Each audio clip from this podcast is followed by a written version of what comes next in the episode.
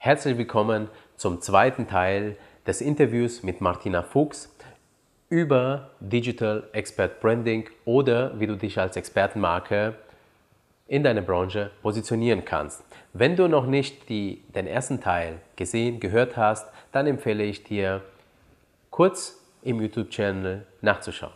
Nun viel Spaß mit dem zweiten Teil. Ähm, warum das ist die Frage, die mir als nächstes einfällt. Warum mhm. braucht man eigentlich ein Digital Expert Branding? Also Branding, wer sich damit beschäftigt, der wird wissen, okay, es gibt da verschiedene Marken, es gibt Dienstleistungsmarken, es gibt Produktmarken, es gibt Handelsmarken, es gibt Personenmarken, äh, es gibt Dachmarken. So Digital Expert Branding, das ist ja von dir jetzt ein neuer Begriff. Im Prinzip gibt es ja schon die Personenmarke. Was genau. unterscheidet jetzt den Digital Expert Brand von der Personenmarke? Mhm. Ähm, also für mich ist die Personenmarke gleich mal vorweggestellt eine Art wie Dachmarke, unter der wir auch mhm. wieder einzelne Disziplinen finden. Ja. Also Personenmarke ist nicht gleich Personenmarke. Also zum einen haben wir zum einen die Celebrity Brands, das sind einfach die zum Beispiel die A-Liga Hollywoods. Dann haben wir die Royal Brands, das ist alles, was mit dem Königshaus zu tun hat. Also ja. die Queen ist für mich eine Royal Brand, ja. weil natürlich auch die heute einfach ein Marktinstrument sind. Also ein alles, was mit der Queen gebrandet ist, verkauft sich wie geschnitten Brot. Und letztlich haben wir zum Beispiel natürlich die Personenmarke oder die Personal Brand ganz stark im Lifestyle, im Sport, im Trend, im yeah. Beauty und Fashion und überhaupt in der Medienwelt mit Entertainment daheim.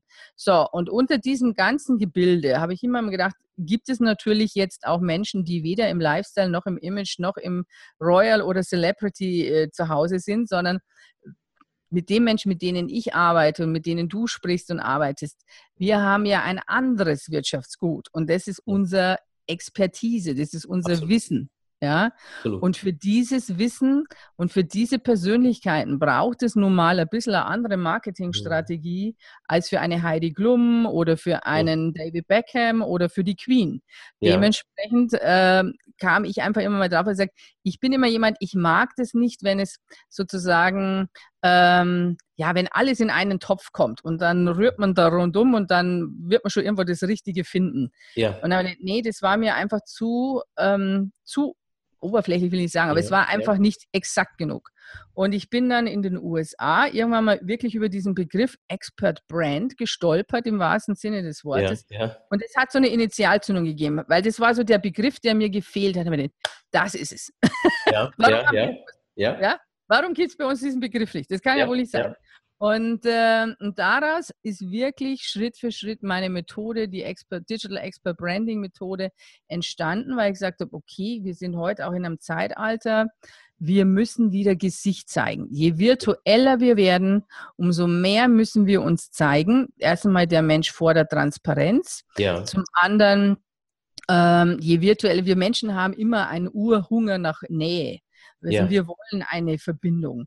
Und ja. die wird einfach dadurch gestillt, dass wir uns zwar nicht mehr live unbedingt sehen, so wie wir zwar ja hier auch nicht ja. in einem Raum sitzen, aber wir sehen uns. Also diese Kommunikationsmittel, die wir heute haben, wie Zoom, Skype, Facebook Live, Instagram Stories, die geben uns die Möglichkeit, dass wir einander sehen können. Genau. Und je weniger du heute in den Medien aber sichtbar bist oder je weniger du ähm, diese Kanäle nutzt, umso suspekter wirst du auf einmal. Stimmt, ja? Das ist wirklich wahr, ja. ja. Dann sagen die, also da stimmt irgendwas nicht. Warum ist der oder die nicht auf Xing, LinkedIn, Instagram? Warum sehe ich von dem nie was? Genau, genau. Oder wenn ich auf die Webseite gehe, warum, wo ist der Mensch, mit dem ich arbeiten will? Ja, ja das ja. gilt nicht nur für die Solopreneure, für die mein Herz sehr schlägt. Also auch die Mittelständler müssen hier wirklich anders agieren. Wir Menschen kaufen am liebsten vom Menschen. Und je virtueller wir werden, umso mehr müssen wir sichtbar werden, damit der Mensch sich mit uns identifizieren kann. Dadurch entsteht mhm. Vertrauensaufbau. Ja, und das Deswegen, hast du auch, ja, genau, Entschuldigung. Nein, nein, nein, sorry. Äh, ich habe mich gerade schon wieder in Eifer geredet, weil mir das so wichtig. Prima, also Wahnsinns, äh, ganz tolle Inhalte. Ähm, worauf ich eigentlich nur hinaus wollte, ist ähm, darauf, was du auch in deinem Buch geschrieben hast und was du auch gerade gesagt hast. Also diese digitale Expertenmarke, das ist jetzt nicht mehr, ich sag mal, für äh, den einzelnen Berater, sondern wirklich, ich sag mal, auch für den Mittelstand und für die Großunternehmen. Also sprich, ja. das heißt ja, dass die Chefetage sich auch mal traut, auch mal rauszugehen. Ja, also nicht nur der Marketing. Experte oder die Marketingabteilung, sondern wirklich auch mal sagt, die Manager, die, äh, die Chefs oder aber auch der einzelne Mitarbeiter, ja, der, ja. der einfach mal, jeder zeigt so seine äh, Sicht äh, der Dinge aus einem Unternehmen und jeder hat die Möglichkeit dadurch zum Experten zu werden und das, also ich würde mal behaupten, äh, oder das mache ich ja ständig, nämlich sagen, ähm, damit gibst du dein Unternehmen ein großes Mehrwert weiter, ja. Du okay. hast einen Mehrwert, weil du bist der Experte dann, also du baust dich als Experte und dein Unternehmer wächst dadurch auch im Status. Unbedingt. Also äh, das hast du sehr schön jetzt angesprochen, auch erklärt. Also ich sage mal, diese Methode hilft jedem. Also die, die, die ist wirklich für jeden anwendbar, vom Einzelunternehmer, vom Berater, vom ähm, Frei, Freiberufler, Selbstständige, die alle profitieren enorm davon. Aber ja. eben auch der Mittelstand und Konzerne, weil ich sage, auch da geht es darum, geh in die erste Reihe, werde ja. sichtbar. Ja. Äh, und die Unternehmen tun gut daran, das wirklich zu tun. Zum einen ähm, bauen sie dadurch natürlich wirklich eine eigene Credibility auf, wenn sie Menschen hinter den Produkten und Dienstleistungen sichtbar machen. Und ähm, und sage mal, Sie haben ja alle heute ein großes Problem. Wie bekomme ich exzellente Mitarbeiter und wie behalte ich diese Mitarbeiter? Absolut. Absolut. Und wenn ich ähm, dieses Thema anschaue, dann sage ich immer, hey, ihr müsst eure High Potentials, ihr müsst die nicht nur tätscheln, indem ihr einen tollen Firmenwagen, ein tolles Ding, ein Büro und was weiß ich was, sondern ja. nutzt doch deren Expertise und gebt denen eine Bühne und macht ja. die sichtbar und erlebbar. Ihr profitiert von beiden Seiten darauf. Und ja. wenn das gut läuft, warum hat, hätte der dann überhaupt eine Idee oder einen Grund, woanders hinzugehen? Genau. Also das ist, und dann eben auch wirklich auch mal man sieht natürlich die Vorstände eigentlich immer nur, wenn es irgendwelche Krisen gibt. Wir haben ja den Automobil, ja, ja. den. Güterskandal, genau. ja. da treten sie dann alle auf oder sie haben irgendwie ihre Automesse oder was auch immer. Aber hey, warum nicht einfach mal ein Gesicht werden ohne Krisen, ohne Dramen und sondern ne, einmal so mal, ja, genau, Spa erlebbar während, werden. Ne? Genau, genau. Während der Spaß bei der Arbeit, während sie, ich sag mal, die guten Momente einfach mal im Leistungsprozess mal zeigen, dass sie auch ja. dafür zuständig sind und nicht einfach oben stehen, nach unten gucken genau. und dann sagen, oh, ne, Fehler oder so. Und ich würde mal behaupten, dann wäre, also wenn jetzt mal eine Krise kommt, du hast so viele positive Momente gesammelt, dass wenn die genau. Krise kommt, die nicht mehr so schlimm ist, sondern so schlimm. Das ähm, ist ein super Punkt, weil ich sage immer so, die Zeiten der grauen Eminenzen sind vorbei. Also auch die müssen sich zeigen und ich sage mal, dass man auch erlebt, dass das Menschen sind. Ja? Also äh, die werden ja oft nur äh, so hingestellt, dass die ein bisschen, ich sag mal, in der Welt rumchatten, irgendwelche schlechten Entscheidungen treffen und am Jahresende dicke Boni kassieren. Ne? Das ist so ja. sagen wir, von der breiten Masse, vom, vom generellen Bürger, die hören ja dann immer nur, wenn es Krisen gibt oder dass sie wieder trotz Krise einen unglaublichen Boni kassiert haben ja. und, äh, und der Bürger oder der, der Verbraucher letztlich der Dumme in dem Spiel ist. Ja. Aber wie du sagst, wenn ich vorher den Menschen erlebt hätte, auch in anderen Situationen, wo er sich zeigt, wo er einfach mal Dinge erläutert, erklärt, einfach ein, als Mensch erlebbar wird. Wer das sehr gut macht, ist, ist Zetsche von Mercedes, ja, ja, der sich ja auch im Intranet dort auch äh, erlebbar zeigt, wo er ja. auch Mitarbeitergespräche sind, wohin die Mitarbeiter alles fragen dürfen. Das fand ich sehr mutig. Cool. Ja, ja. Also da geht er mit einem super Beispiel voran, den mag ich wirklich super gerne. Der zeigt sich auch, der ist immer irgendwo, kann man den sehen. Und ähm, und das ist für mich so ein, ein Best Practice in dieser Geschichte, wie das auch ein Konzern leben kann. Ja, ja. prima. War richtig gut. Ähm, ja, jetzt äh, haben wir gehört, dass es ja unermesslich ist, sich jetzt mittlerweile auch selber darzustellen in den Medien. Und vielleicht noch äh, ein Aspekt aus meiner äh, Erfahrung jetzt mit äh, meinen Kunden. Ähm, ich glaube, es ist wichtig auch zu erwähnen, man muss nie sein ganzes Privatleben auf den Präsentierteller äh, legen, nur weil man in den sozialen Medien ist oder nur weil man Gesicht nach außen zeigt. Ja, das muss ja nicht unbedingt soziale Medien sein. Das verstehen viele falsch und da ist auch die Angst oft davor, Mensch, man wird gesehen, ja, und auf einmal muss ich alles mitteilen. Nein, sondern nur diesen Teil des Lebens, diesen Ausschnitt, den du ja wirklich für den Job darstellen möchtest. Ja, und auch mal vielleicht die Angst zu nehmen, zu sagen, plus weil ich ja gesehen werde, heißt ja nicht, dass ich ja angreifbar bin, weil im Prinzip mögen mich die Leute ja so, wie ich bin. Man muss vielleicht nur so grundlegende kommunikative Regeln beachten, wie äh, denke einfach, stell dir vor, dein Gegenüber ist genau vor dir, ja. Nur, dass er halt irgendwie um äh, tausend Ecken am anderen Rechner steht, aber wenn man sich vorstellt, man schaut in zwei Augen, dann redet man ja auch ganz normal. Ne? Ja, das ist super hilfreich, vor allen Dingen, wenn man äh, vielleicht auch am Anfang steht oder da noch nicht so versiert ist, Webinare hält oder einen Podcast macht, wenn man so eine Solo-Show produziert oder auch ein Facebook Live. Ist immer gut, vielleicht sich sogar ein Bild von seinen idealen Zielkunden, die man da anspricht, auch vor ja. Augen einfach wirklich hinzustellen, ein Bild aufzuhängen. Ja, ja, genau. Es gibt einem so das Gefühl, man redet nicht so mit sich allein. Ich kann mich noch sehr gut erinnern an mein allererstes Webinar. Das ist jetzt auch schon einige Jahre her, aber boah, meine Güte, ich kam mir am Anfang so komisch vor, ja, mir hier eine sozusagen einen Monolog mit mir allein in meinem ja, Büro ja, zu halten. Und ich war super aufgeregt, das gebe ich auch gerne zu. Und er war, oh mein Gott, und können die mich überhaupt hören? Und dann, äh, ja, ich höre nichts, ich höre nicht. Am Anfang hatte ich meinen Kopfhörer auf und dachte, ich höre ja nichts, ich höre nicht. Ich sage, ja, du kannst ja auch gar nichts hören, weil die nicht mit dir kommunizieren können. Also es war herzerfrischend, da muss ich selber heute noch lachen. Und ähm, das ist hilfreich. Und zu, zu dem Thema, wie viel gebe ich preis, auch wie viel Wissen teile ich, ich sage immer, es gibt einfach eine Pyjama-Grenze, ja, ja, die, äh, wo ich sage, ich teile ja auch nicht mein Privatleben in aller Öffentlichkeit, sondern ich gebe je nach Kanal, natürlich auf Facebook bin ich eher privat, da teile ich dann auch in meinem Profil, so ja. was ich auch privat mache. Ja. Und aber auch da wird nicht alles gezeigt und auch auf Instagram, da poste ich auch gerne mal, wenn ich, ich reise auch viel und bin gerne unterwegs, dann gebe ich da schon Einblicke, weil ganz wichtig, eine Expertenmarke muss wirklich erlebbar werden. Sie muss, ja. als Mensch musst du schon spürbar, sichtbar und erlebbar werden, aber du musst wirklich nicht dein Insta nach außen kehren. Das ist damit nicht Absolut. gemeint. Ne? Ja, ja, genau, genau. Ähm, ja, wie fängt man jetzt an? Ähm, du gibst da auch ganz äh, tolle Tipps. Ähm, vielleicht mal auch an deinem Beispiel, wie du so angefangen hast, das hast du schon ein bisschen äh, erwähnt. Ähm, wie gehst du bei deinen Kunden? Was schlägst du denn vor? Wie fängt man am besten an, damit man wirklich schnell vorankommt und äh, jetzt äh, ohne jetzt anfangen zu studieren? Ne? genau. Also das Wichtigste ist natürlich, womit die Reise immer beginnt, selbst bei Kunden, die schon lange am Markt sind. Ich gehe immer wieder auf das Thema Positionierung zurück. Also mit der Positionierung fängt einfach alles an und einer meiner Zitate oder Sprüche ist ja auch, Positionierung ist das A von ausgebucht. Und ja. wir wollen natürlich volle Auftragsbücher, wir wollen einfach unglaublich gute Absatz- und Umsatzzahlen haben. Und das ja. geht nur, wenn ich meine Positionierung klar habe. Und das kann ich nicht oft genug predigen. Das ist der erste Step auf der Reise.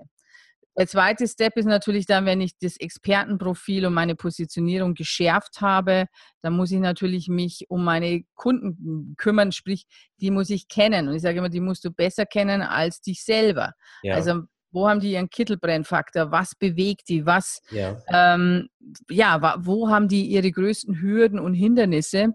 Und dafür, wir Experten haben ja einen Job. Wir müssen Problemversteher sein ja. und Problemlöser in einer, in einer Person. Ja. Und das ist unsere Hauptaufgabe. Und dementsprechend musst du natürlich wissen, was deine Kunden bewegt und was sie brauchen. Absolut. Im im dritten Step geht es dann darum, dass du deinen Markt analysierst. Wer spielt da mit am Marktplatz? Wer sind deine Wettbewerber?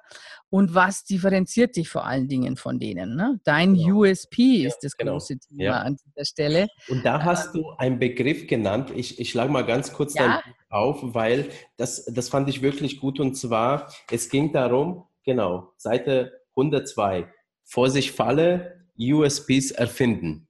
Genau. Ja. ja.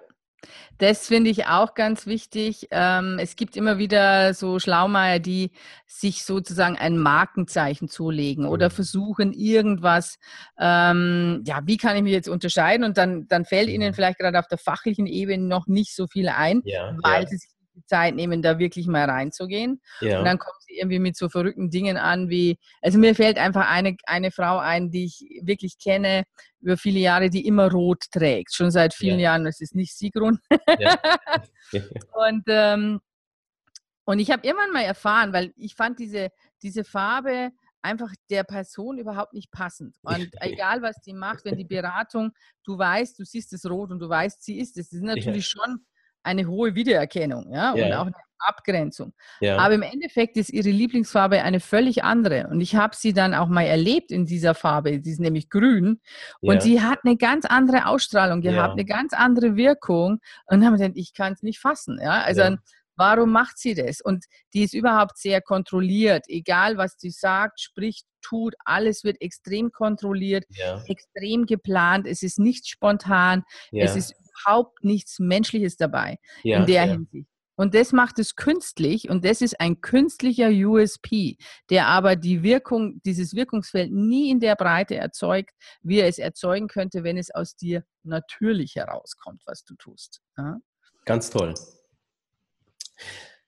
Auf dem Weg zum Expert Brand hast du sicherlich auch selber einige Fallen erlebt. Also du hast jetzt gerade so drei wichtige Punkte erwähnt, wie man anfangen kann und die kann ich auch nur auch aus meiner Arbeit ähm, äh, mit, mit meinen Kunden nur bestätigen. Äh, genauso ist es. Jetzt kommst du an Punkten, wo du dann, ich sag mal, dich schwer tust. Was waren so mhm. die, die, die äh, wichtigsten Fallen vielleicht bei dir einmal und welche, welche Fallen gibt es oder Hürden zu überwinden ähm, allgemein, also aus deiner Beobachtung, aus der Praxis, damit du auch zum Markenexperten wirst?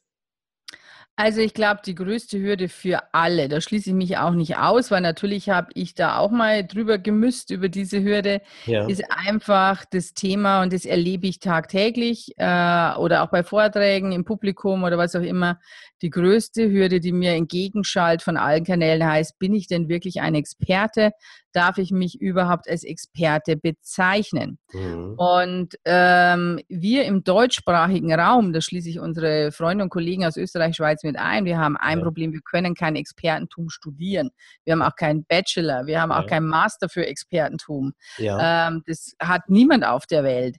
Ähm, und das macht es so schwierig, weil wir im deutschsprachigen Raum sind Zertifikats- und Siegel verliebt. Sobald wir kein Zertifikat, kein Diplom haben, kein TÜV-Siegel, bewegen wir uns auf dünnem Eis. So ist ja. das Gefühl. Und ja. da kommt immer so diese Angst durch, bin ich denn eigentlich wirklich gut genug? Bin ich schon bereit, ja. dass ich das tun darf? Und, ähm, und das ist einfach die größte Hürde, die wir meistern müssen. Diese innere Erlaubnis, die musst du dir jetzt selber geben, dass du sagst, ich bin Experte, ich habe was dazu zu sagen, ich habe diesen Know-how, die Expertise und jetzt gehe ich raus und bin Experte. Ja? Absolut. Das musst du dir selber wirklich zugestehen. Ja. Und natürlich war ich auch nicht über Nacht die Expertin. Das ist auch etwas, was Zeit braucht und was Kontinuität und Langfristigkeit bedeutet. Ja. Wenn du dich dafür entscheidest, ist es ein lebenslanger Job.